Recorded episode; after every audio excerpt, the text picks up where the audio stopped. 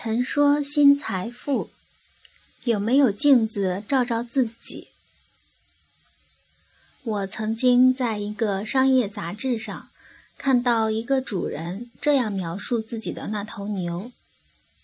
这头牛是个八岁的奶牛，奶牛从小跟主人养的狗狗们一起长大，所以这头牛连吃饭的时候都拒绝到草里去吃草，而要和那些狗们一起抢狗盆里的食物。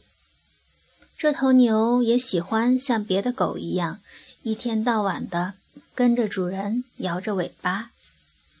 其实出现这种情况也非常容易理解，而在人类的社会中，这种情况几乎每天都能够被人们发现。一个大公司里，经常出差、出入五星级酒店，经常在飞机场进入进出的一个年轻人。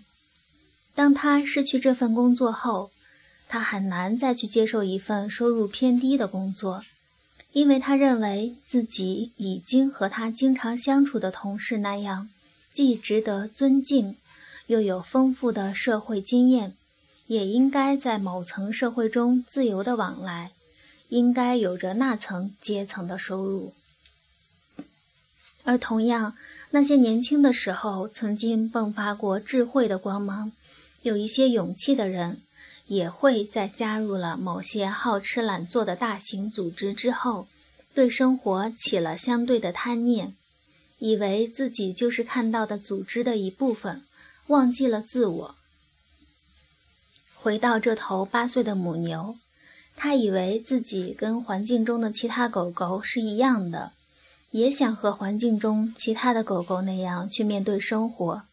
或是去采取同样的方式对待生活、处理生活、躲避生活，这也就很完美的解释了一些人为什么想做出一点点的改变，却很轻易的患上了重度拖延症。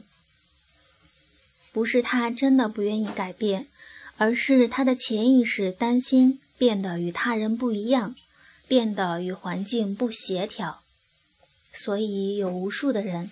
意识里想变得和别人不一样，可惜潜意识里却更愿意和别人一个样。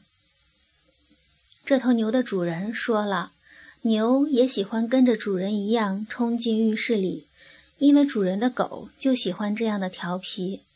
可是这么一头体型稍微庞大的牛冲进主人的浴室，不小心看到自己的影子的时候，他常常会被镜子中的自己吓到。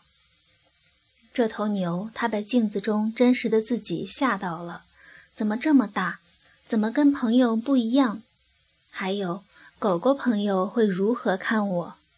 可能这头牛瞬间变得百感交集。那么人呢？能让人注意到真实的自己的那个镜子在哪里呢？这让我想起一句俗语，叫“撒泡尿照照镜子”。这真是一句能够让人警醒的话。文章来自微信布衣春秋，感谢倾听，下次再会。